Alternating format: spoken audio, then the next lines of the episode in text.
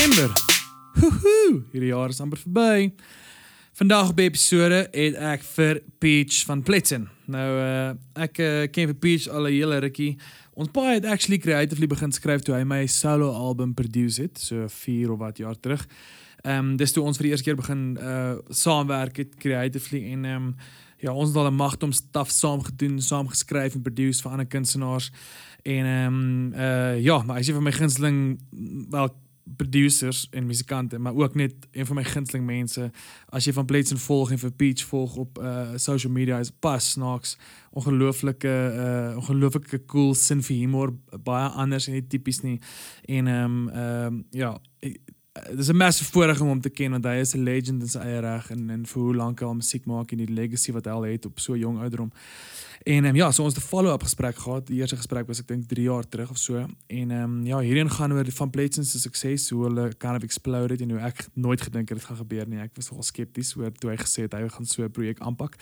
En uh, ons kon lekker gesels oor dit. Ons kon lekker gesels oor die fenomeen wat dames is want dit is altyd interessant om ander songs te unpack en te probeer verstaan hoe dit gebeur het en wat wat uh, ja net net die enigma wat songs is wat jy nooit weet wat gaan vir wat nie.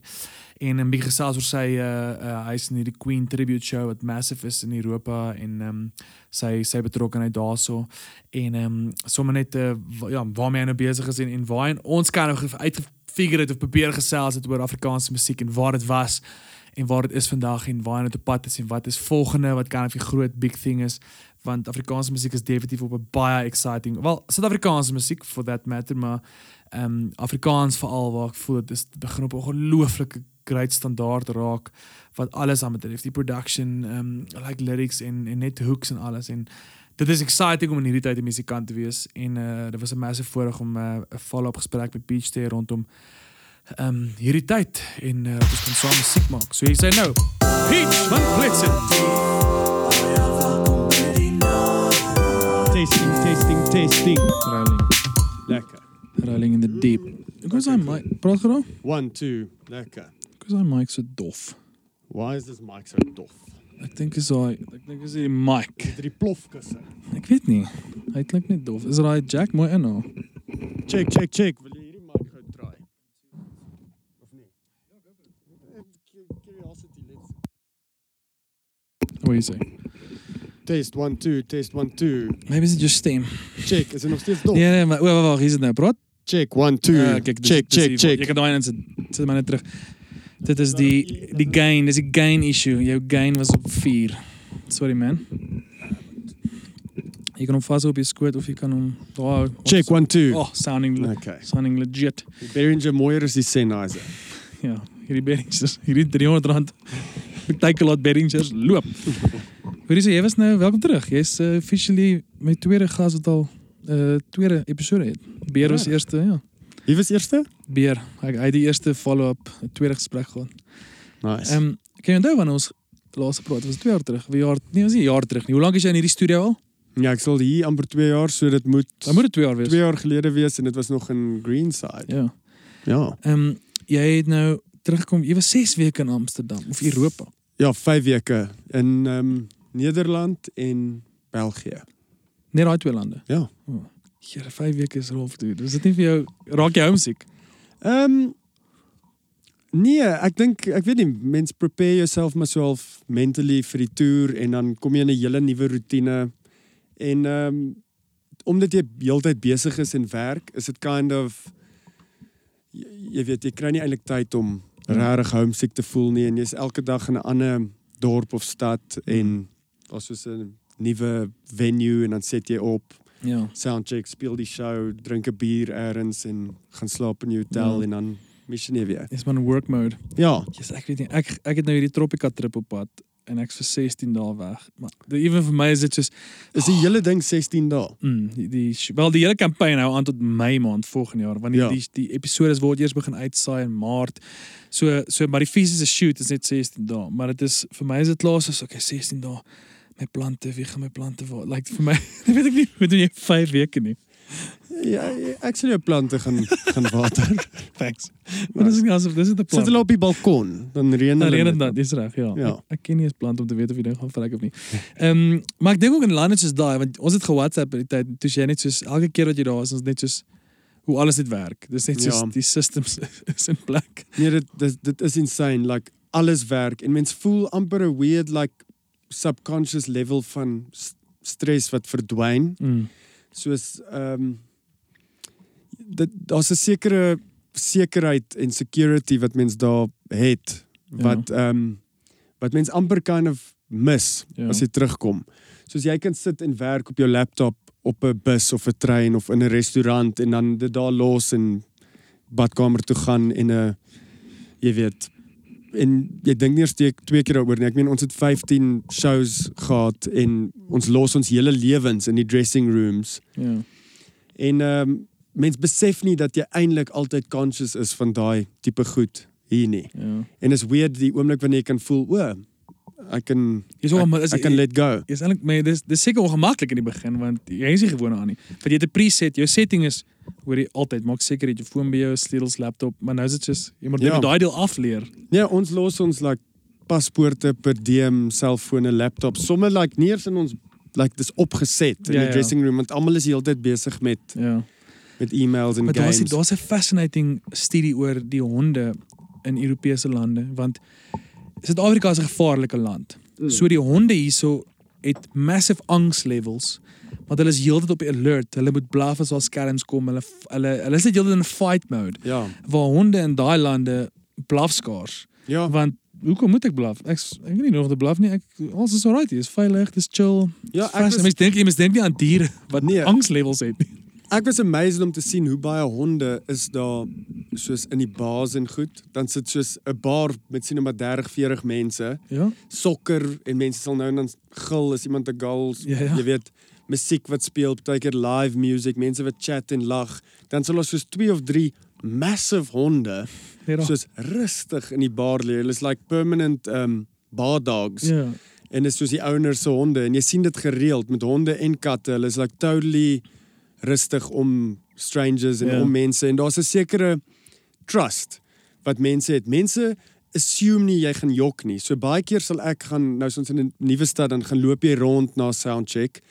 Dan kom ek nou in terug by die by die teater of die venue dan sal audience members daar dan sal ek net inloop en vir die usher wat ek nog nooit ontmoet het nie sê Ja. sorry, I'm going to go walk through the auditorium oor die stage um, om backstage te kom. Ek's deel van die van die show. like van die show.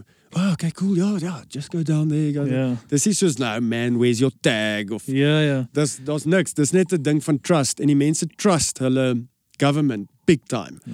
Ons het saam iemand gery en toe mis hulle die afdraai en dit was laat die aand. Toe ons soos, "Wag, ek kap net gou 'n U-turn hierso." En hulle was like, "What? No, no, that, that's actually a, against the law." Dis ek sê, "I, know." Maar dis ook in hierdie oggend. Maar check, he's like no cars. ja, ja. Dis doodstil. Dis nie eens in die stad nie, dis like in die suburbs.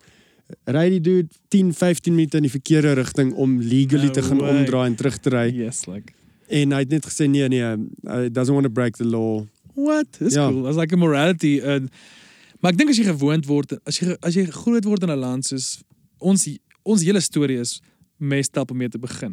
So hy's klaar crooked net van net van Ja. die, van van die van die get go af.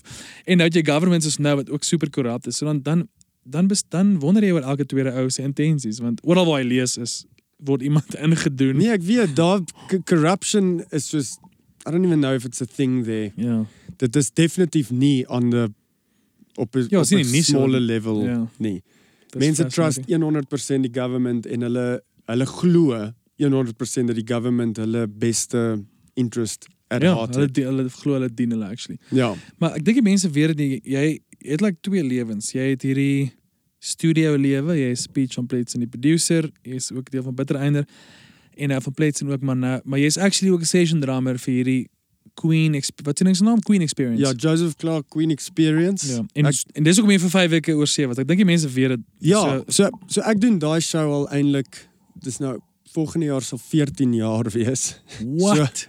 Ja, ek het in 2006 begin met die shows as deel van die hy doen dit al vir like oor die 20 jaar en ehm um, dit is so 'n fun project en dit het kind of uh legs gekry in Nederland. Sedert 2011 het ons daar 'n show gedoen in 'n massive stadium uh 35000 mense, 3 hour concert net Queen want hierdie mense het research gedoen vir hierdie show en besluit Joe is die beste sanger wat Queen sing in die wêreld. What? Toe boek hulle hom Fascinating. en ons gaan almal saam en ever since daai concert in um Arnhem in die Gelre Dome um het hy is hy kind of like hy het massive fan base in België en Nederland. So ons gaan een of twee keer elke jaar vir tussen 2 tot 5 weke doen 'n klomp shows in verskillende plekke en mense kom en hulle like ek jy sien repeat mense.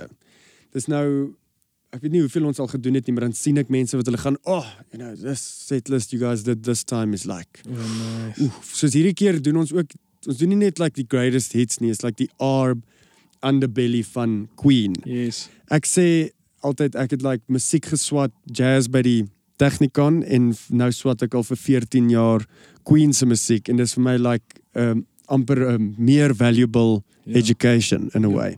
So maar maar maar hierdie shows is massive. Hierdie is nie 'n 'n Queen cover band in 'n klub nie. Hierdie is like tussen 5000 tot like 15000 mense pretty much. Ja, so partykeer die grootste een was die 35000 en dan het ons Paleis Soesteik gedoen wat soos hulle Royal Palace is en ek dink dit was soos 10 15000. Dan doen jy arenas ehm um, in meer soos 3 4 5000 en dan doen jy theater runs en dis enigiets tussen Dis like 'n Monte Casino theater size. Daai Ja, dis enigiets tussen 800 tot 2000 Ah, okay. um seats en partykeer is dit standing venues uh dan sal dit soos 800 mense wees wat staan maar in 'n klein dorp En hoe like hoe groot is die band? 10 piece. nee nee so dis um is twee gitars keys bass drums vocals six piece Is al backing vocals. Uh ja die almal sing O, behalwe lekker. behalwe ek but I'm the you know I'm holding down the Ja, the law. the, the soul and the law of Laying the hart van die van die van die We- groove We will rock you. Yeah, I will rock you. no exactly Dis great. Nee, okay. Want ek het nie geweet jy doen dit al so lank nie. Ja, nee, nee, nee, dit is sorry, ek tap Ja, ja, go for it. so op. Top it up like it's hot. Ehm, um, soek jy 'n glas? Peach drink sparkling water vir die wat wil weet. Stil eintlik, maar ek drink eintlik sparkling, maar hierdie is toevallig Ek het stil. vir my ou die beste belegging. Ek het vir my so 2 maande terug 'n soda streamer gekoop op Takealot. Ek wil sê Takealot sponsor nie hierdie show nie, maar julle is welkom om hierdie show te sponsor. Dude, dit ek kos 1000 rand. En die om dit te refill kos 200 rand. Hy maak 60 liter. So as jy gaan somme maak hoeveel hoeveel sparkling water botteltjies jy moet koop vir jou om met 1000 rand op te maak en dan kos dit dan dan maak een een gas dingetjie 60 liter. Nee, daai dit it makes sense, maar dit is nog steeds jy so jy sit kraanwater wat jy opspakel. Ja, maar die sparkles van die van die Van die horrible. Ja, dit maar jy het geen idee waar jy daai water uit daai bottel het. Jy lees maar net, jy trust maar net daai nee, label. nee, ek, ek, jy moet maar vir, vir wat jy als weet, staan daar iemand en maak 'n handvol Joe kraanwater en wrap it up en bottel dit en sit dit by Woolies. Al wat ek sê is dit proe Dis awesome. Ek dit het die Bowerbos stamp of approval. Okay, nee nee nee, ek sal ek sal dit ek sal dalk iets anders opspakel. Ek weet die kraanwater dis die ander ding en hierdie gaan dalk nou heavy dat sê dit net. ja, pretentious snobbish klink maar Jy's 'n drummer, so ek vir ek eh, ek ek kan nie kraanwater. kraanwater Ek ek kan potch kraanwater own ek. One, Rarig, ek, ek kom van Potch. af daai. So dis dis in my DNA. Ek sê ek struggle met Joburg kraanwater. So die sparkling help definitief, maar hoe's die kraanwater in Amsterdam? ja, hulle Belgium. hulle sê en, en hulle hulle neem baie trots hierop maar twee mense het dit actually gesê hulle het hulle kraanwater getoets teen gebottelde water en dit was meer skoon. Wow, Ja, hulle het een of ander crazy filtering system. system en daar's 'n rumor dat die koningin om te wys hoe skoon die kanale is, in die kanale geswem het voor almal. Classic. Een ou sê dis waar, 'n ander het gesê nee, dis 'n Ja. dis soos like a legend, maar Dis 'n die feit dat daar so 'n legend is, bedoel hulle PR is Ja, on on fleek. ja. Is dit 'n woord on fleek? Ehm um, nee, maar wat ek wil sê is kyk uit, kry vir enetjie by die huis aangesien ek 'n sparkling fan is. Nee, ek sal dit Ehm, definitief try. Ek ja. sal dan nog steeds vir my ehm um, stilwater koop Ja. wat al klaar R1 goedkoper is as die sparkling en dan En dan kan jy hom ook op self opspakel. Ag, Euros. Sparkled Euros is ek kan vir jou dit sê, daai is stout. Maar ek dink jy doen meer suiker nie. Ek doen nie ek drink nie ehm Dis nie groot op koeldrankie. Nee, ek dink vir lankal nie meer suiker koeldrank nie. Ja. Ek voel ek eet leef op like carbs. Ja. So baie mense is like asof carbs hierdie super bad ding is. Ek dink jy kan soveel carbs doen as wat jy wil, maar dan mag jy net nooit ooit suiker. like Coke of Sprite of Mm. een van daai goed. Enige like even app, ja, enige van daai goed. So uh, alcohol fix, hulle met 'n biertjie doen, dis fyn. Bier of uh, whisky. O, oh, okay. Dis pretty much dit of wyn. Ja. Wyn is vir my like 'n mealtime Ja. um Maar dis hoeveel daar in 'n wyntjie? Nee, die bier is brood. Wyn ja, is bier is Partykeer sal ek like die feit dat wyn van 'n vrug afkom, is goeie nuus. dit is goeie nuus. Mm. Partykeer sal ek soos uh, veral in Nederland is my predominant diet is soos 'n croissant en kaas in die oggend Nice. en koffie en dan um chips en bier like soos maar dit maak hulle die beste mayo. Uh, Ek pak usually my tas vol like mayo as jy terugkom. en as ek like verlang na hulle mayo dan koop ek McDonald's chips en gooi van hulle mayo by en dan die sê ek soos there we go. Maar daar's so 'n fascinating documentary op Netflix nou. Die ding se naam is Game Changers en dit gaan oor hulle vat topsport ouens in die wêreld. Dis een van die sterkste ouens in die wêreld. Hy's full on 'n vegetarian. Want jy dink mos nou, o, oh, hierdie ou looi seker daai proteïene in die vleis. Dan praat en dan gaan hy sê hy hy's van so 'n weird land of soos nie IJsland nie, maar een van daai Joegoslawië lande. Dan Ja. gaan hy so dan praat hy en sê hy's so ox. Hy sien homself as 'n ox en sê hy soos het jy al ooit 'n ox gesien vleis eet? Want 'n ox is een van die dis 'n buffel. Dis een van die Ja, eet sterkste diere in die wêreld. Dan is dit soos, oh snap, hierdie ou maak soveel sin. Dan wys hulle vir Conor McGregor, daai NFC fighter wat ook al. Dan wys hulle so 'n pre-conference wat hulle mekaar moet so moet ehm um, hap vir die game. Ja ja. Dan tune hom so oor ek is hier die leeu en ek gaan jou opeet en whatever whatever jy met jou plante want want die ander ou is is 'n like 'n vegetarian type fighter. Ja. Toe wen die ander om. Dis die grootste upset in UFC. Toe sê Conor wat gebeur het is hy daai week voor die tyd twee steaks 'n dag begin eet en hy sê hy voel dat dit het sy energie um, gecham want op die ouene sê net hy kind of lethargic. ja, hy sê op die ouene in die fight, hy het nie meer energie gehad nie. Dit het hom gevoel of dit dit is net 'n battle tussen energies. ja. Nie nie wie's beter fighter nie. Hy het dit nie meer energie oor gehad nie. En die ander is full on vegetarian. Dit was maar check in that game changers. Dis sal dit Arnold Schwarzenegger en Jackie Chan is die producers. Rarig. ja. Ek Arnold eet is- definitief vleis. Ja, nee nee. Sy thing is heeltyd vleis vleis vleis. Well, okay. Maar die maar hulle praat by top ander sportmanne. So vrou wat fietsryer is en sy sy sy was die oudste Olympic medalist van haar tyd. Ja. En sy sy het oorgegaan veget en sy was 39. Maar sy het op 35 wou sy quit. Toe toe gaan sy na 'n ander diet toe. Toe sy ewe skielik as sy in haar beste vorm ooit is. Check dit uit. Game changers. Game changes. So die eerste keer toe ons gesels het, toe het jy net met van Pletsen begin. Ja. Toe het jy toe het jy kan gegaan. 2017, Ja, ja. toe het jy gegaan okay. Hier is die projek en my ek weet maar ek weet dink ek het dit al vir jou gesê. Ek was super skepties. Ek was ja, soos ek dink almal was. ek is ek is cool. Ek, want wat hierdie eerste goed gespeel en ek is soos okay, ek hoor wat jy doen. Dis nie regtig on trend met wat nou gebeur 2 jaar terug nie. Die die meeste dans goed. Ek weet nie of Jan Bloukaas 2 jaar terug al op die scene was nie, maar daar was nie regtig super dansie goed nie. Heuwels was elektro, maar daar was nog nie 'n- die tipe scene wat ook al die genre is wat mense nou van pletse noem. So ek was yes, okay, hierdie is interessant. Okay, As jy dit uitfigure by Ja, the way. maar omdat mens vriende is, is dit soos- genre is, omdat asseblief laat weet maar, my. maar omdat mense vriende is, as jy soos ja ja, dit go. Ja, Ja, that's awesome. That's cool. Ja. Ja. Awesome. Jy support maar want is jou plig as vriend. Maar jy maar ek kan nie daar sit en gaan Toe ek dink nie hierdie gaan werk nie hoor. Ek weet jy werk al hard, maar ek dink nie jy moet hierdie roete gaan nie. Ja. Maar wat vir my great is nou is hoe super jy het explode in my opinie. Want want dis asof jy 'n trend forecaster was. Jy het gegaan hier is wat ek nou gaan doen. Jy gaan nie nou verstaan wat ek doen nie.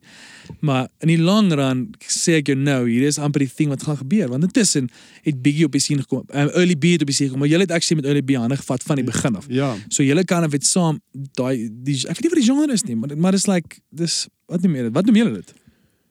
Ek dink die ehm ons dink ons het 'n spesifieke Ja. genre of dink eers aan genre nie. Ek dink dit is like 'n tipe pop Ja. music wat pop kan eintlik enigiets Ja, ja, wees. ja. En ehm ons ek meen ons het beats wat baie meer kind of standard like low 808 bass hip hop driven goed is. Mm. En dan het ons goed wat upbeat is of baie happy, Ja, tropical. four on the floor dancing. Ja. Ehm en ek voel as ek nou dink aan die songs waarna ons nou werk, baie excited want dit is die mengsel van upbeat dance club tracks en dan ook like serious lekker ballads. Ja. Lekker ballads. Dis just 'n mengsel van bangers en en ballads. Ja. Boom, al- album title right there. Maar wat ehm um, wat fascinating is vir my is hoe daar nou daar was nie so sien nie en nou is daar so sien. Dit is soos hoe Fokhoff en Karen Zoid wat nou maar eerste was. Daar was nie 'n rock sien nie en wel jy kan nou Johannes Kerkorrel en daai ons obviously in in jy kan in rekenskap neem hulle die rock sien en hulle was vir bands daai tyd maar toe so moerse droogte verlang. En ehm um, toe toe word 'n uh, saad geplant en toe is daar nou 'n boom vol rock and roll musiek en nou dis wat julle vir my gedoen het in 'n mate. Julle was van die eerstes wat wat daai op so 'n level gedoen het. En toe intussen toe Early B ook nou explode en Biggie is nou op die scene en daar's nou Lofi is op pad. Ehm um, daar's klomp Sony, klomp ouens so gestaan. Daar's 'n ander twee kids van uh, ek het daai video vir jou aangestuur. Ek kan nie hulle name onthou nie. Dis soos 21 Pilots vibes. Ja, ja, daai was So, cool. ja, wat wat flippe cool is vir my is dis ons ek wil nie sê ons sien kom by nie, maar Afrikaans daar da, daar's 'n hele nuwe spasie in Afrikaans musiek wat wat my excite en dit is goed soos dit wat jy nie Ja. gehoor het 'n paar jaar terug nie. Dit was net bands of jy was uh, like 'n sokkie artist like daai tipe ouens. Yes. En um, wat vir my flipping exciting is en ek weet Nou nie of jy in 'n in 'n fyn lyn tussen daai twee loop en is Ja, dis julle. en is kind of cool. Maar ek trou net dink of jy het jy predict dit wat gaan gebeur, gaan gebeur waar jy nou. Het jy voel jy vir jouself dat jy exploded in 'n mate want jy's baie meer besig met dit as enigiets anders. Ons is besig en ek dink dit ehm um, ek is baie gelukkig met like hoe mense dit ehm um, ontvang en en die feedback wat ons kry en dit is vir my cool dat ehm um, dalk in my kop initially het ek gedink dis baie meer mainstream as enigiets wat ek al ooit gedoen het. Maar mense kom omtrent by elke show na ons toe en sê weet jy wat hou ons van van Plets en is like julle is alternatief. Ja. En as jy eintlik kyk na wat eintlik daar buite is, is dit eintlik nog steeds baie alternatief. Mm. Ek meen ons een van ons singles gaan net oor Zaap Ja. en ehm um, ek ek het net gevoel dat daar kom 'n fun space Afrikaanse musiek het deur initially met Fokhoff en almal deur 'n transition gegaan wat in a way dit was rebellious en amper ernstig Ja. ja. oor die rebelliousness Ja. dit was like punk Dit's baie identity driven. Dit gaan oor wie is as mense. Ja, dit was super voel- personal eintlik. Ja, en die ding wat ek wel gevoel het is dat daar weer uh, nou 'n wave gaan kom in Afrikaanse musiek wat meer van tongue in cheek, Yes. playful, club friendly, maar like net feel good Mm. um Ja. is. En en en ek dink dis waar ons en Early B en Biggie en Jan Bloukas en Mm. almal inpas. Dis kind of funny, maar net omdat dit funny is, bedoel nie dis 'n joke nie of dis dit is stupid nie. Ja, of dis nie ernstig nie of Ja. of of goed nie. Dis net ja. Dis dis funny, maar dis nog dis soos nog steeds ehm um, ja, so steeds ernstig. Ja, ja, ja. Maar vir my daai daai hele movement van destyds het baie gegaan oor teenstap. Daar wat- as jy teen goed was, het jy airtime gekry. So, ehm um, Fokhoff het baie, hulle was baie like anti-government, anti-religion, anti-establishment in 'n mate, nie anti-government, nie, maar net jou mondering as Afrikaner, daai tipe goed. Ja. Ehm um, en uh, uh, Parow en die ander, almal net like as jy jy kry airtime as jy omstrede is en as jy teenstaf is en so aan. Waar vandag voel ek vir my die scene is en Spoegwolf was 'n great voorbeeld. Dit is soos en wat julle ook doen, dit is soos kom ons hang saam, hou my vas, kom ons party, gee my 'n drukkie. Ja. Dis like dit is meer uh daar's 'n samesyn as ons ons kom ons almal staan op teen 'n ding. Ja. Ehm um, die moer met hierdie stelsels, dis nou soos hey, kom ons kom ons ge- geniet die digkuns, kom ons geniet musiek vir wat dit is en dis meer 'n um, 'n nie hippie vibe nie. Maar dis my meer so approach en dit is wat julle vir my is. Dit is vir my dis 'n good time. ja, Ek die wil vir jou 'n good time gee. die die die ding wat ek besef het is kom ons sê 10 jaar 10 15 jaar terug was daar nie regtig was Afrikaans en Afrikaanse musiek baie like uncool.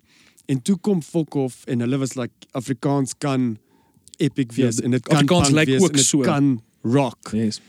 Maar die generation wat nou, kom ons sê, jy weet 17 tot 24, 25 Hulle het nooit groot geword met Afrikaans as 'n uncool ding nie. Ja, Dit dit was cool net van die begin af. al klaar Cool Yes. van die begin af. So Ja. vir hulle is dit kind of nie weird om na Snotkop en Fokhoff te luister nie. Ja. Hulle kan luister na Fransjo van Cooke en Snotkop. Ek het al gecheckt in, in mense se stories wat hulle mense tag wat ja. hulle Apple Music sit.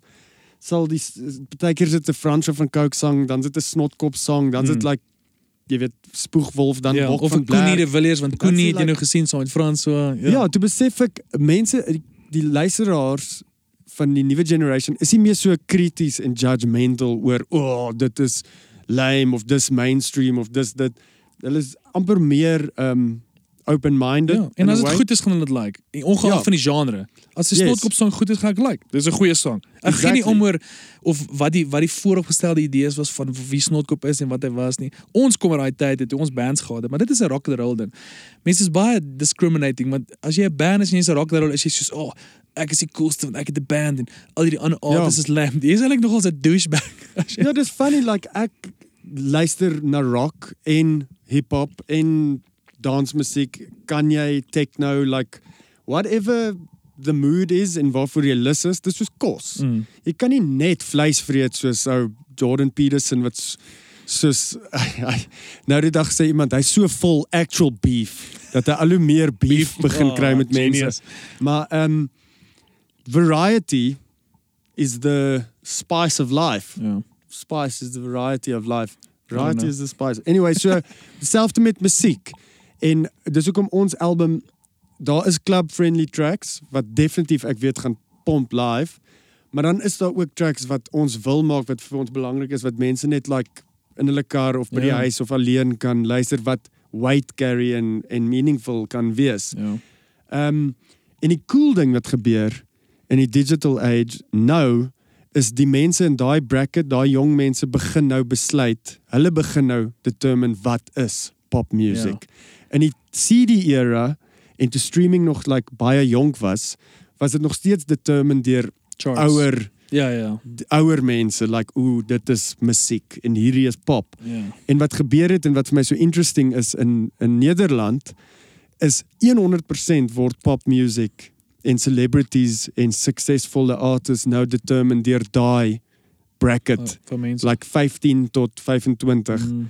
En Tim Bemers het actually vir my gesê as ons wil hê ons music industry moet groei en en kind of like die level reach waarna hulle is, Ja, moet ons data goedkoper maak. Ons moet data affordable maak vir jong mense of unlimited. Ja. Hulle kry 6 gig vir die wat ons betaal vir 500 Mm. megabytes. Dis- En wat gebeur is mense in daai ouderdomsgroep luister musiek way meer as hulle 'n song het waarvan hulle hou, luister hulle dit oor en oor Ja. en oor en wat gebeur is little kleine Raak word groter as Bieber Mm. in sy land en breek like Spotify rekords en goed Ja. want hy die mense wat luister en nou ewe skielik is dit soos okay, popmusiek is nou like Yes. jy weet Die kids het besluit. Ja. Hulle ran hulle ran die show. So ehm um, dit begin stadig hier gebeur en ek dink dit freak klomp mense uit like want hulle is soos wow wat gaan aan Ja, hoe bly relevant? ja en ander mense is soos yes finally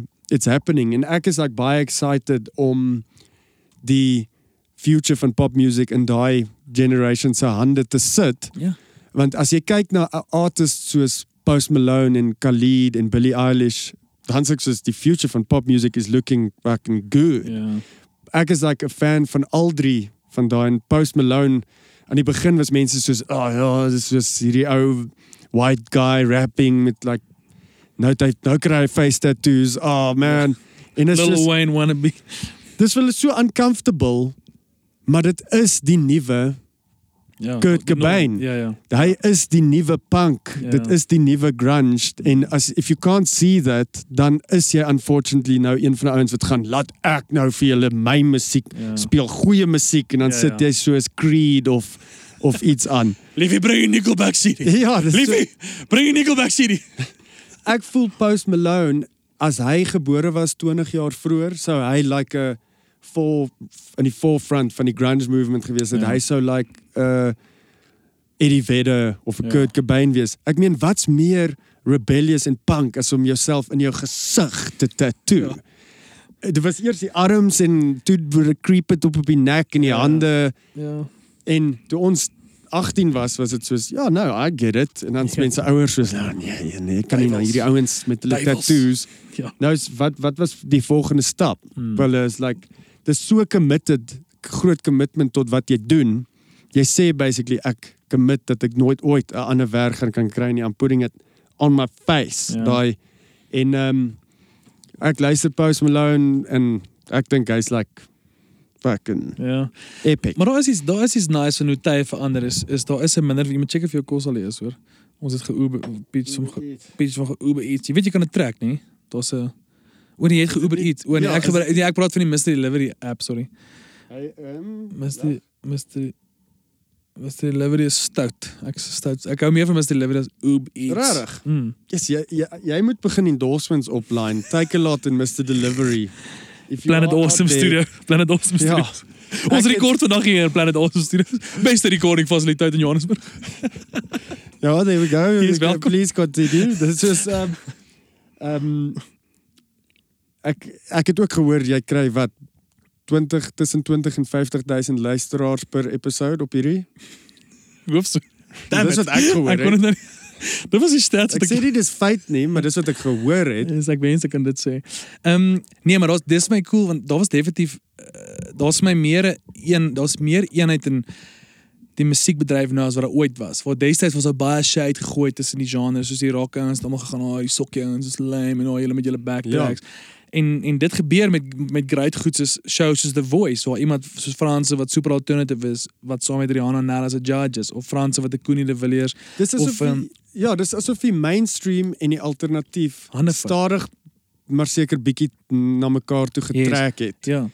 dat ehm um, die lyn word klein bietjie weer geblur en Mm. en snaaks genoeg ek onthou in soos 2005 en 6 ek klink nou kak Maar- uit maar ek's eintlik net like wys en majestic so ehm um, was het ek dieselfde mense gesien by die disco en like die Sovereign Academy ehm um, disco punk shows en dan die rock shows Mm.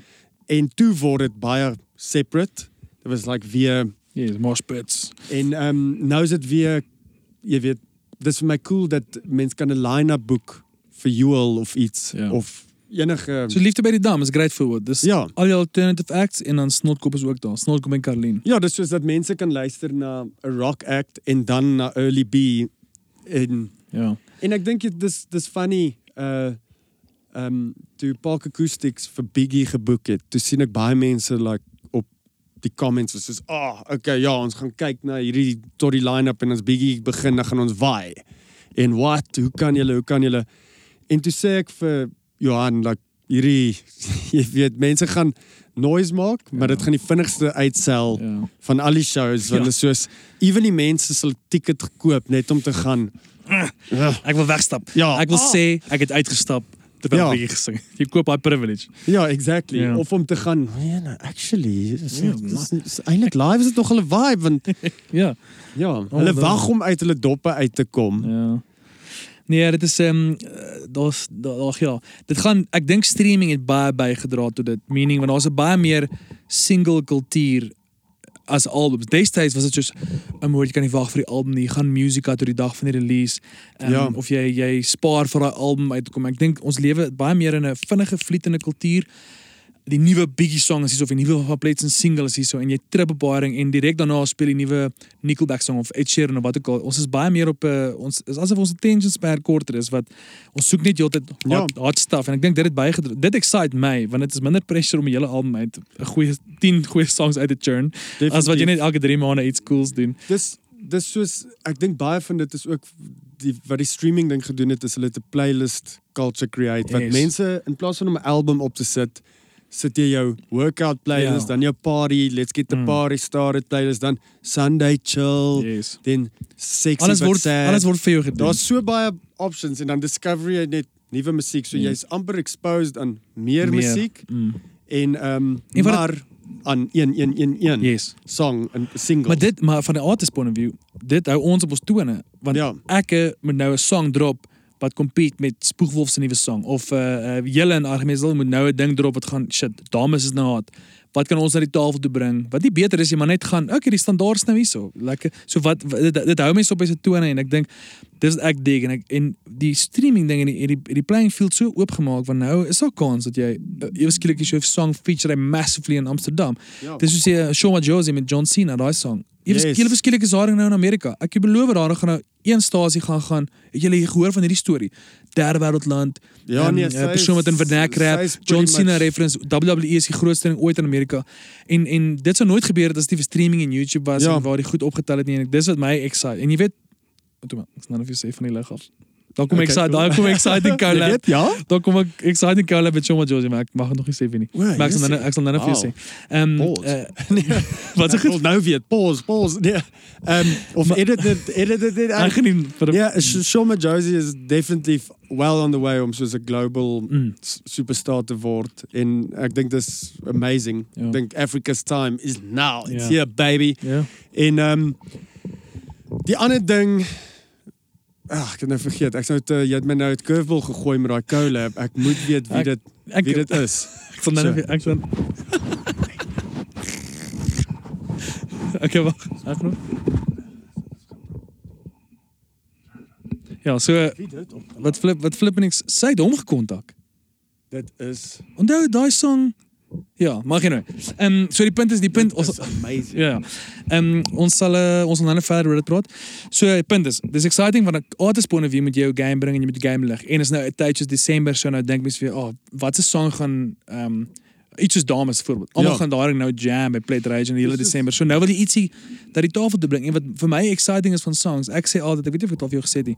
Songs voel vir my soos as jy die, as jy gaan gamble. Jy gooi jou jy gooi jou liedjie in die slot masjien in en jy trek daai lever en jy gaan maybe is hierdie my toe vind ek jou of maybe is hierdie Ja. my dames en en dis wat my lekker is jy weet nie wat se volgende song die, die ding is nooit. is nooit in jou hande nie Ja, dit is Biggie sal nie in 'n 1000 jaar vir jou predict het uh, dames gaan doen wat hy doen nie Frans van sal vir jou sê toe vind ek jou nooit verwag wat gaan gebeur Ja. dis altyd in die consumer se hande hulle besluit Ja, hulle, hulle ek hou van dit. ja Dis- ek love dit ook Dis soos ek voel nog steeds despite die feit dat ons in 'n meer predominantly single culture is met musiek.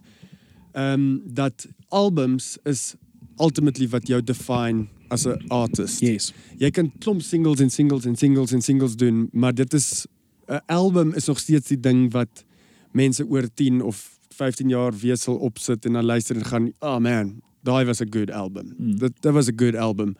So uh, vir my alhoewel ons singles release, ons bou nog ons bou altyd na 'n maar, album maar toe. sterf dit nie uit nie? Is dit nie ek en jy is nou van dieselfde peer group. En ons kom uit 'n era uit wat jy gegaan het ou my hoor daai Green Day album of wie ook al of Radiohead album. Jy ons het groot geword met albums. Maar nou is daar meer 'n uh, single kultuur so so dink jy nie dit sterf uit waar mense op die ouene nie meer gaan gaan weet jy wat ek waar nie meer hoor Nee, ek weet nie, ek dink vir my is dit dat albums, dis net soos movies en en TV. TV het in die laaste klomp jaar ja huge explode huge geword en dis amper groter ja, en die quality is amper die TV beter. ja series wêreld Ja. is Hollywood ou Hollywood nou Maar ehm um, ek voel soos albums is nog steeds al is dit dat die drie singles of die vier wat jy gedrop het gaan op daai album mm. en dan album is net die full ja package van dit Ek- is wie jy is, this is what you're all about. mm. Dis nie net een mood of een kant van Ja. dit nie en en ek dink nie die album sal ooit ehm um, uitsterf nie. Ek dink ehm um, jy kan kyk as jy kyk na streaming stats. Obviously as jy sien om 'n potte vat van Early B kan jy sien dis baie meer gespeel as die Ja. res van die album, maar dan kan jy sien die res van die album kry ook airtime ja is soos equal amper. So daar is nog steeds daai mense mm. wat they out there and they listening want hulle is fascinated deur die artist. Dit is nie net die o, song die nie. song, right, dis 'n lekker song hierdie. Ja. Ek gee nie om wie dit gemaak nie. Mense is like into early B en hulle luister ook na sy ja meer conscious tracks and stuff en Ja. dit is daai is jou loyal fanbase. mm. Die sukses van 'n song kan fleeting wees in die single culture want dit is soos ja, almal is op dit, dis groot, lekker, hier is nou die vibe, ja on to the next one. mm. Maar die mense wat latch aan jou album en van daai hou is lifelong en loyal Ja. fans. Ja, dit is exciting man. Ek is ek is so excited vir my en wel ek weet nie wanneer hierdie episode uitkom nie, maar ek dink teen die tyd wat die ding uitkom, is daai blessed song vir my en Lovehead. En ek ek is so wat ek raak altyd so voor ek 'n song uitbring. Dan sê ek soos this is it. This is it. En dan Kan can en, feel el- it. En elke keer is dit nog o nee, toe nou nie. Okay, Maar ek dis probeer. so Ek dis ook so relative. Het ek al besef. As ek as iemand 10 jaar gelede gesê het dit is jy gaan sien nou maar kom ons sê 50000 views op 'n song kry. So ek wat? Ja, Dis al wat ek ooit wou gehad het. Ja. Dan kry jy dit dan sê soos dan voel dit nou soos die nuwe nul. Ja, ja. Soos ah, Ja, nee, mens begin eintlik op 50 per dag. Ja, het nou nie so lekker gedoen nie. Hy sit net maar daar 45 vir ja. die dag. Ja. Maar dan dan gaan dit hoor en hoor en wat is wat is Mm. sukses? Wat is dit? Ja. When does it become Ek ooh, sal this is the in one? alle eerlikheid, ek wens vir daai ek wens vir daai dames slash to vind ek jou uh experience wat gaan so waarvoor dink jy wens François nou? hy wens vir kan ek net 'n video drop wat 20 hits het. Ek wil 'n bil. I want a billy. Nee. Crack a billy. Nee, hy hy wil in die opposite. Hy wil gaan kan ek dit iets doen wat niemand kyk nie. Oh, Wel, kyk nou. hy kan altyd weer oorlog Frankenstein begin. Is die wêreld se most underground band of all time. Sy grootste ster Ja. in die most underground. Ja. Maar ek ek het so 'n bietjie van dit gevoel ehm um, 5 jaar terug. Ek het so maar jy het actually vir my gemix man. Daai gedig oor God wat ek geskryf het. Ja, ja, daai nogal. So daai daai ja, vir 5 jaar terug wat voor wel nie dis bietjie langer, 6 jaar terug.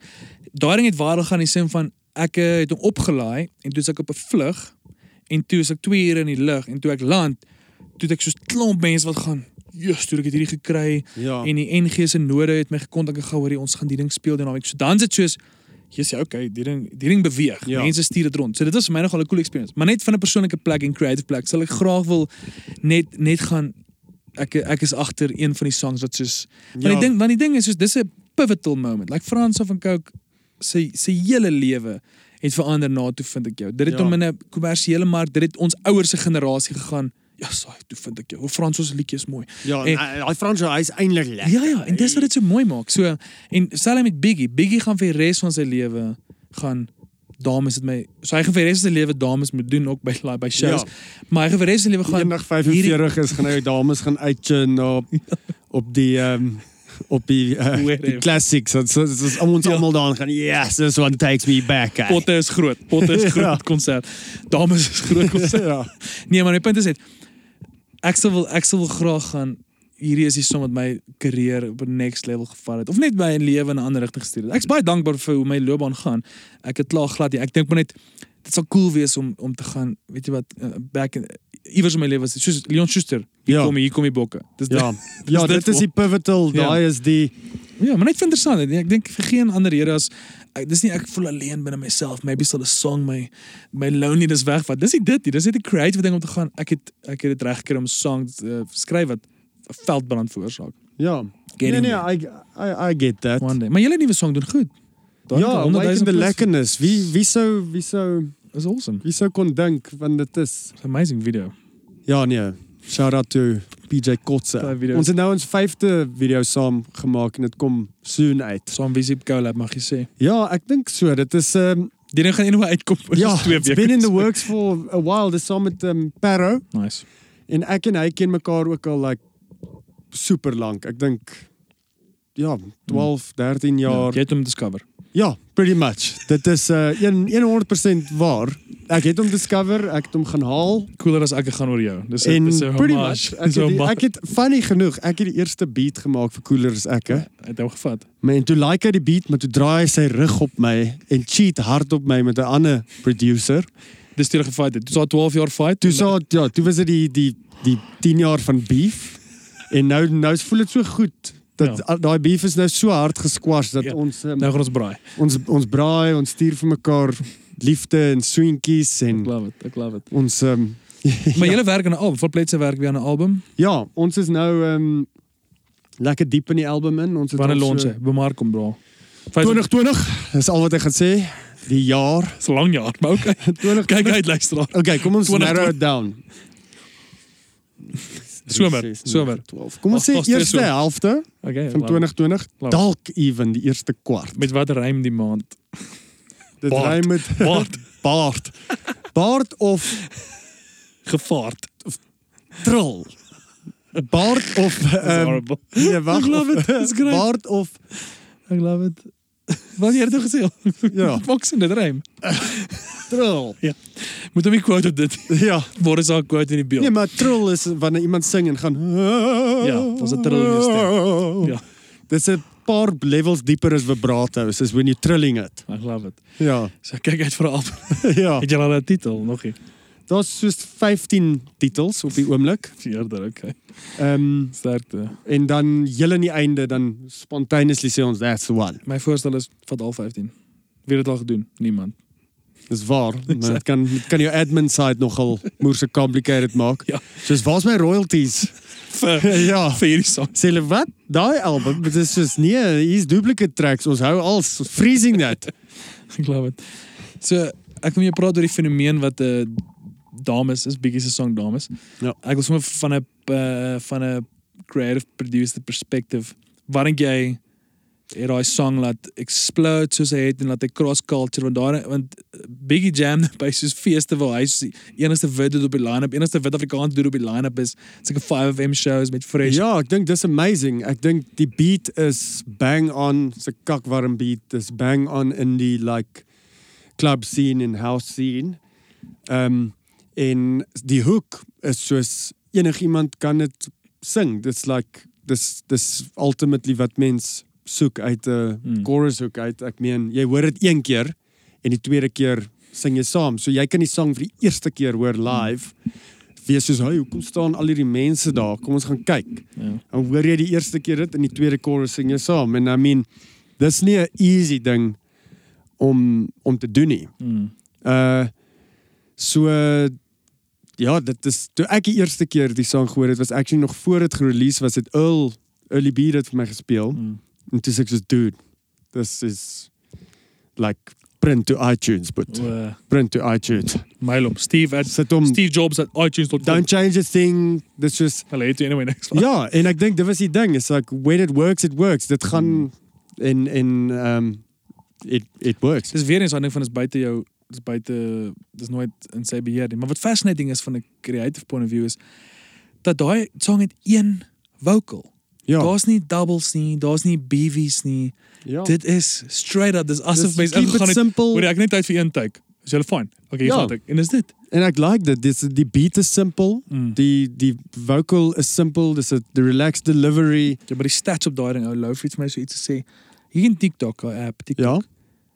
Yes, ek moet nou onder korreksie praat. Maar baie. dude, baie. Ek praat maar ek praat nou van 40 miljoen. Onthou TikTok is kort. Ja, Sulke 6 Soos lip syncing. 10 en- sekondes. En daar's blykbaar 40 miljoen streams van daai ding. Dit is dis ek praat nou heavy onder korreksie, maar Ja. want dit op YouTube dit al 4 miljoen, 4 5 miljoen. Ja. Ehm maar dit is fascinating vir my. Dit is vir my Ja, dis massive. Dit is Maar die ander so die ander deel van die debat is die is die hele lyrics ding is hoe ehm uh, wat ons lewe in 'n tyd waar tog ons ek was 'n groot movement nou met Am I Next en vroue Ja. geweld en en objectifying women. En die vraag is eintlik dan hoe kan mens vir twee kan jy opstaan en kan jy fight teen women abuse en kan jy die oues vir die hashtag post maar kan jy ook dan in dieselfde tyd die song geniet en harder sit en gaan oh yeah dames sê so dis eintlik maar net Ek dink dit is ons is in 'n weird tyd waar die hi- hierdie PC culture die meeste van die issues is baie belangrik en dit is baie belangrik dat dit in die limelight is en 'n spotlight op dit is en dat mense oor dit praat en dat daar discussion is. Maar dis soos party mense wat so PC is dat hulle like screensavers somme aankom. Jy weet, it's kind of like iets irriteer my eintlik van dit want jy kan 'n karakter speel. Kom ons sê 'n actor speel 'n rol waar hy 'n abusive guy is. Hmm. Moet mense dan gaan hy sê wow like um 'n Christian. Bale of whoever jy hoe durf jy daai karakter Ja. speel? Of uh, Leonardo DiCaprio wat 'n racist is in Django. Ja. ja. daar is 'n selfde degree in musiek. Daar is nog steeds 'n it's still an act. It's Mm. still a character. Dis as as hy in sy personal capacity iets doen of sê wat derogatory is, dan's dit anders. Maar Ja. in 'n song is hy nog steeds 'n karakter wat gespeel word en ek voel dit is deel van kuns. ja. En mense kan praat oor promiscuity en sexuality in musiek. Ehm um, ek meen club music dis dis nothing new. Mm. Ek meen daar's way worse goed Ja. Al Maar maar maar daar, maar ek het nou nog uh, Loufie was hierdie week by my en ons het gepraat oor dit daar dis wêreldwyd, maar ek kan dit nou maar net deurtrek na Afrikaans toe want dit is nou maar die taal waarna ek en jy skryf. Uh, daar is iets ons like 'n stukkie stout. Die mense like 'n stukkie stout. So daar's daar's 'n song stout gaan tref. Daar's 'n song Boerepompie wat nou Ja. en daai ding gaan almal weet waar gaan Boerepompie en lemoene wys my lemoene like en hierdie ek dis nou nie die artist nie. Dit gaan oor daar daar daar's 'n mark vir hierdie stuff en en die en so kos hier so Nee nee, ek weet ek daar- check net. da- daar's 'n mark vir die staf en hoe en die challenge is dan wat is mense verantwoordelikheid in 'n mate en het mense verantwoordelikheid as kunstenaar om enigsins uh um uh wat is die woord? Moet mens nie woke nie. Ja. maar moet 'n mens moet 'n mens omgaan en gaan dink ek cool ek, ek kan hierdie lyrics sê nie want ek's nou kunstenaar en ons lewe in 'n moeilike tyd. So ek dink is daai fine line tussen business met ander woorde die die besigheidsmodel sê mense like 'n stoute liedjie wys my lemoene of wat ook al of dames. Die besigheidsmodel sê dit werk maar wat is die morele verpligting rondom dit en eh, ja en hoe ver is dit ver in 'n mate en en ma- maybe overthink is dit op jou en Ek dink dit word baie ge-overthink en ek dink social media amplify like amplify goeters so erg in a bad way dat ja, dat totally. mense fight meer passionately oor um movements en hashtags as like actual actual issues ja leef nog eh, jy weet sonder Ja. water en het nie kos nie en sterf letterlik van like hongerte Hmm. en ons fight hier moerse warriors wat lyrics. fight oor hashtags en ja in the lyrics hierdie is ooh de- hoe durf hulle dit doen Hmm. that that shit isn't gonna like like it's really not gonna impact ja the world that much vir my 'n weird um Dis 'n priorities. Dis soos waar is hy? dis soos mense wat deelneem van protests um om dis soos 'n I don't know, sien nou question ek even self wat ek Nee, wil en mag sê maar en hier- dit is die ding wat Ja, my ja. pla. maar hier's die punt. Hier's wat ek like van van iets soos dames, nê.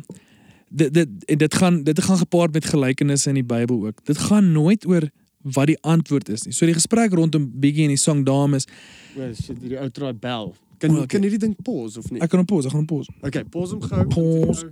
Ek gaan pause, beach gaan sy kos al. Ah, oh, kry ek dit reg. Boom. Oh, wow. So ek gaan nie meer lank van jou tyd vat Nee, nie. nee, so ek- jy eet eet rustig, drink Ek gaan- rustig. Ek gaan smoothie drink. Ehm um, wat ek wou sê is sorry net vir luisteraar, ons het nou pause gedruk en dit PJ kos gaan kry, so ons gaan nou aan. So om my gedagte op te tel. Hier Ja. is wat kuns vir my doen en hier is wat daai dames song doen. Die die feit dat daar 'n gesprek is. Die feit dat daar 'n gesprek is Ja. oor oor die topic Ja. is wat dit moet doen. Dit gaan nie oor Hmm. wie's nou reg. Ek is reg want jy mag nie hier lyrics gebruik nie.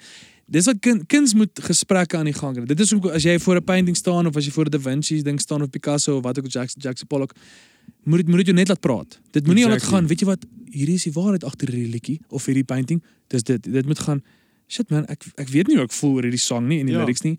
Of hier so ek word dit voel en en dis wat dis wat ek dig is dit het so baie gesprek ontlok. Ek meen Melanie Verwoerd wat ehm um, uh sy is like aangetroude familie van die Verwoerd die met die hele apartheid barabara.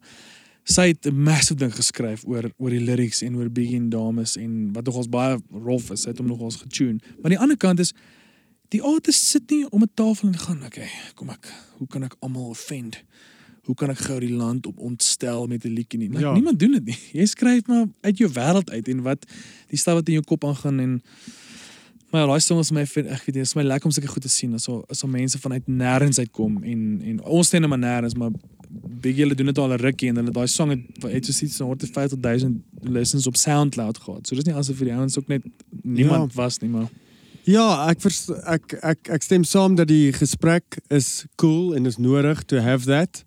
Maar ehm um, as mense so hard like 'n song soos dit challenge then I don't know. Hmm. It's like dit daar moet iets groter wees, 'n groter cause wees vir like to Mm. Maar die ouene doen die musiekie werk. Me, me, soos die beat mense gaan ook aan voel as hulle voel. Jy gaan nie jy kan nie daai beat ignoreer nie. Jy kan nee, nie kan nie. daai ding daai ding styl, daai song is oral. Jy kan dit nie um, jy kan dit nie ignore nie. Dis lekker as jy dis moet ek sê ek ek sal ek sal love om eendag deel te wees van 'n song wat mense nie kan ignore nie. Maak saak wat hulle Ja, Wat jy kan dit nie jy kan ignore. dit nie ignore nie. Ja. Want dis wat gebeur het. Jy sal hierdie song oral dis is vir my die in Kalakata. Soos jy het nou genoem, soos ons almal sing in Kalakata, want dis Ja. is dis maak ek- ons kan dit uitspreek, ons ken daai deel. Maar wat jy nou gesê het van is 'n easy learning ding. Dis soos enige kultuur kan daai paar woorde aanleer. Exactly. Kultuurgroep en dit. Dis dis- wat wat wat dames so goed gemaak, wel so goed ehm um, oor dit is is dat Engelse mense kan dit sing Mm. like dis 'n kort catchy little rhyme. Dis ja, dis soos it's it's beyond ek dink die mense lees te veel te diep in Ja. dit in nie. Dis en ek dink die mense moet nie. Mm. Like ja, interesting. Ja. Interesting. Ek like hierdie feit dat dit- dit gesprekke ontlok. Ons het lanklaas 'n song gehad waar mense praat Ja. in die sin van ooh, hierdie ding stir actually iets binne my. Meaning hier's 'n moral gesprek. Partykeer is dit musiek is great, mens luister dit maar net maar of die antwoord bring 'n song uit en dan is jy eintlik maar net meer ontstel oor die video want hulle maak vir Lady Gaga dood of wat ook al. Ja. Maar hierdie was is wow, okay, hier's 'n groot pop hit, maar ek het ek het ook nou 'n moral, daar's ook 'n moral gesprek rondom die sang. Wat uh, maar dit's ook binne daai kultuur, binne daai genre. Ek meen daai genre Kanye West het nou 'n gospel album uit, maar hy het ook baie ander songs uit wat baie rof is teenoor teenoor Ja. girls en chicks en so aan.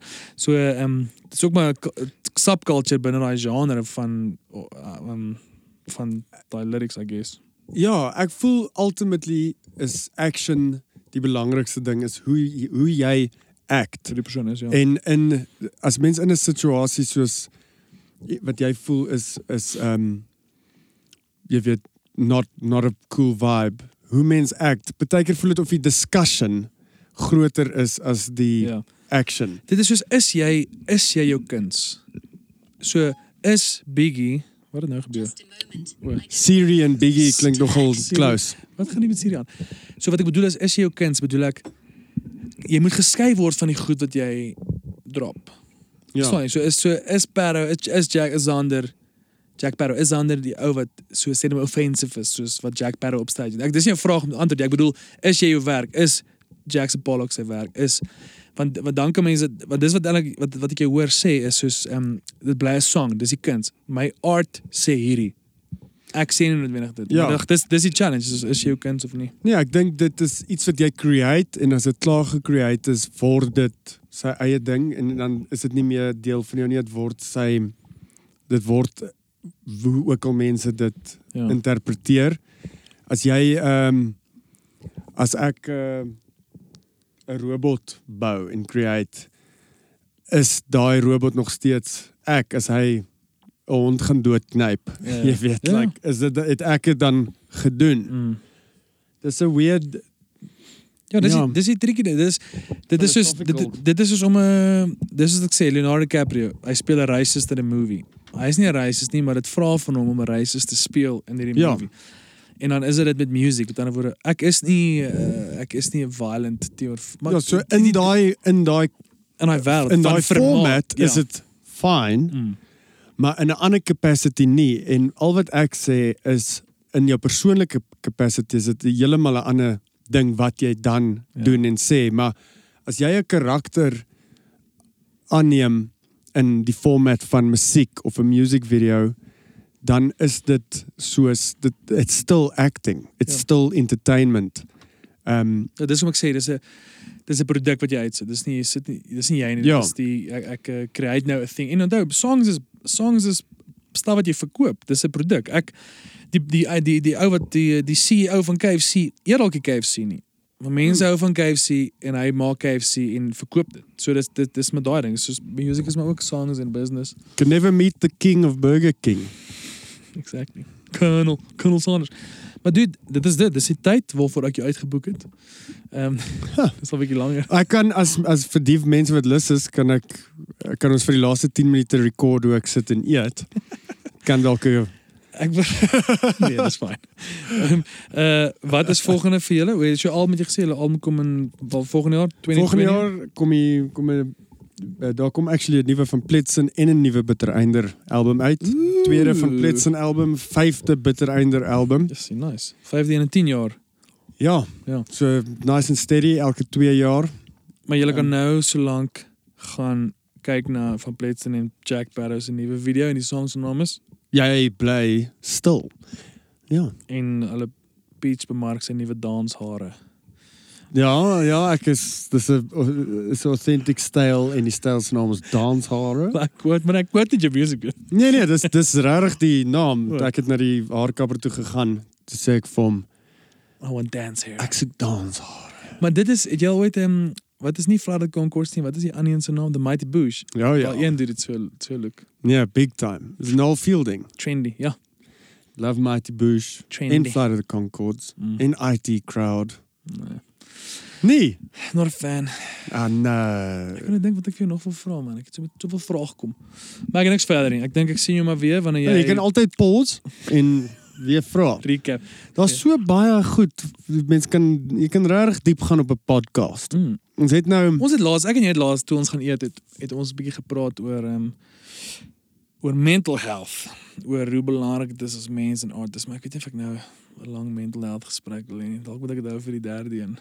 Ja, ek kan maybe beer was dalk eerste when it came to the number 2, maar, wat ek like van uh, wat ek net wat ek vir jou kan sê wat ek wat ek dink van jou en ek dink jy is hierdie amazing producer en jy doen stuff wat super tong in die kies en ek meen van Pletsen is uh, dis dis great production jy sit al jou ure en jou al jou geniusness in daai music en en die lyrics is baie tong in die kies maar daar's daar's 'n kant aan jou wat van wat ek nog altyd uh, baie like vir lief is maar wat wat my ook fascinate is jy's super into into mental health en consciousness en kind of jou eie gesondheid binne jouself en ons praat baie oor podcast en en stuff wat baie te doen het met wat glad te doen het met hierdie bedryf nie. Dis Ja. net soos jou as mens en dit is nog altyd cool. So ek dink ons gaan uh, eendag ja, ons on- ons kan die derde een maak ons we go cock deep. geen music want hierdie was nou 'n lekker music en Ja, dis soos ons kan praat full uh, philosophy, philosophy, philosophical. philosophical podcast wat ons chat oor mental health, emotional Mm. health, The good stuff. spiritual health, Because you can't physical health.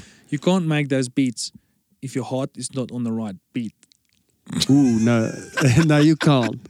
No, you can't. Mic drop. Mic drop. Mic drop. Anyway, dankie. Ja, nee. Dankie vir Um, jou tyd, dude. ja, dankie, dis altyd lekker. Nou Appreciate. kan ons nou kan jy my meer vertel oor daai collab Ja, en ek kan hierdie hele rap nou in jy my kan hom smil. ek kan nou 'n kliphard smil. Okay. Dankie dat jy geluister het. Dit was dit by Boos Page van Plets. Lekker.